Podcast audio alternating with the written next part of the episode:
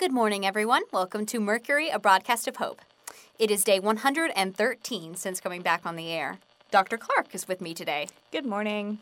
Today we're talking about food. We're hungry. A little bit. The weather has been drizzly for days. It's the most dangerous kind of weather for venturing outside. As you're probably aware, the zombies are hydrophobic. They don't go into the water. And a heavy downpour stops them in their tracks. Mist, fog, and drizzle, on the other hand, has quite the opposite effect. They move faster and they get angrier. We're also between harvest seasons with our little garden, and we've already eaten the little we're still managing to get from it. Our canned goods are useless to us at the moment because someone broke our can opener. He didn't mean to. When we're done with today's broadcast, hopefully we'll be able to head over to the Marine Science Building and either find another one or figure out something else that can easily open our cans. If not, we'll use one of our good knives. I was just hoping not to so we don't ruin any of them. We've been really lucky when it comes to food. Early on, after we fortified our fence, we dug into the little bit of earth between our building and the fence and planted a garden. Seeds were easy to come by. First, I raided a colleague's office drawers. He's a botanist and a total nerd about collecting seeds. You'd be in a restaurant or in the cafeteria, and you'd see him pocketing seeds from the tomato in his salad. His desk was full of cocktail napkins with seeds folded up in them. Dr. Skeen, my friend took his class. She was all gaga that they got to perform real genetic tests on seeds. Scientists can be a little weird, but we're usually pretty resourceful. He used those random restaurant tomato seeds to teach basic genetics in his intro class and have the students compare basic markers from seeds from different sources. Anyway, I knew he must have them stashed away in his office, which is where I went first. We're doing that now. Anytime we eat a fruit or vegetable that has seeds, we're saving them. Which is our suggestion to our listeners. We've said it before.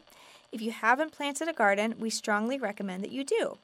Winter isn't the time to start a garden, though. Planting seeds can be done either in the fall or in the spring. Hopefully, it won't be long until the weather starts improving. At the first signs of spring is when you want to get your seeds into the ground, if you didn't plant them in the fall. In the meantime, start collecting seeds because any seeds you can get your hands on could possibly generate more food. It's helpful to know what the seeds are, though. Dr. Clark didn't know what all of the desk drawer napkin seeds were, and we ended up with some forget me nots and marigolds. They were pretty. But we could have put in more vegetables in the space.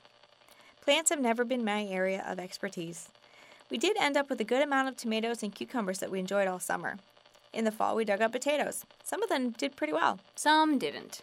We even cooked with pumpkins for a while. It was really fun at first, but I got tired of it. At this point in the year, though, we're kind of out of luck when it comes to our garden.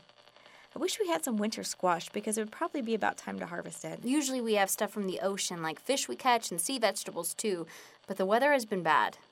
There have been too many erratic zombies a little too close for comfort for us to venture out and check our lines right now. By the time we get to again, anything we may have caught will have been eaten by something else. Maybe that will catch bigger fish. If we catch small fish with our bait, maybe those fish could be bait for catching bigger fish. That may be true, believe it or not. The problem is, though, if the bigger fish dies on our hook, it'll start rotting in the water and be no good to us. At that point, it becomes food for scavengers. Aren't we scavengers? Actually, yes, we are. We're also predators. But that wasn't where this discussion was intended to end up. Our intended take home lessons from today are 1. Get going on that garden as soon as you can, and 2. Acquire an extra can opener. Signing off for today. We'll be back tomorrow. Take care of each other.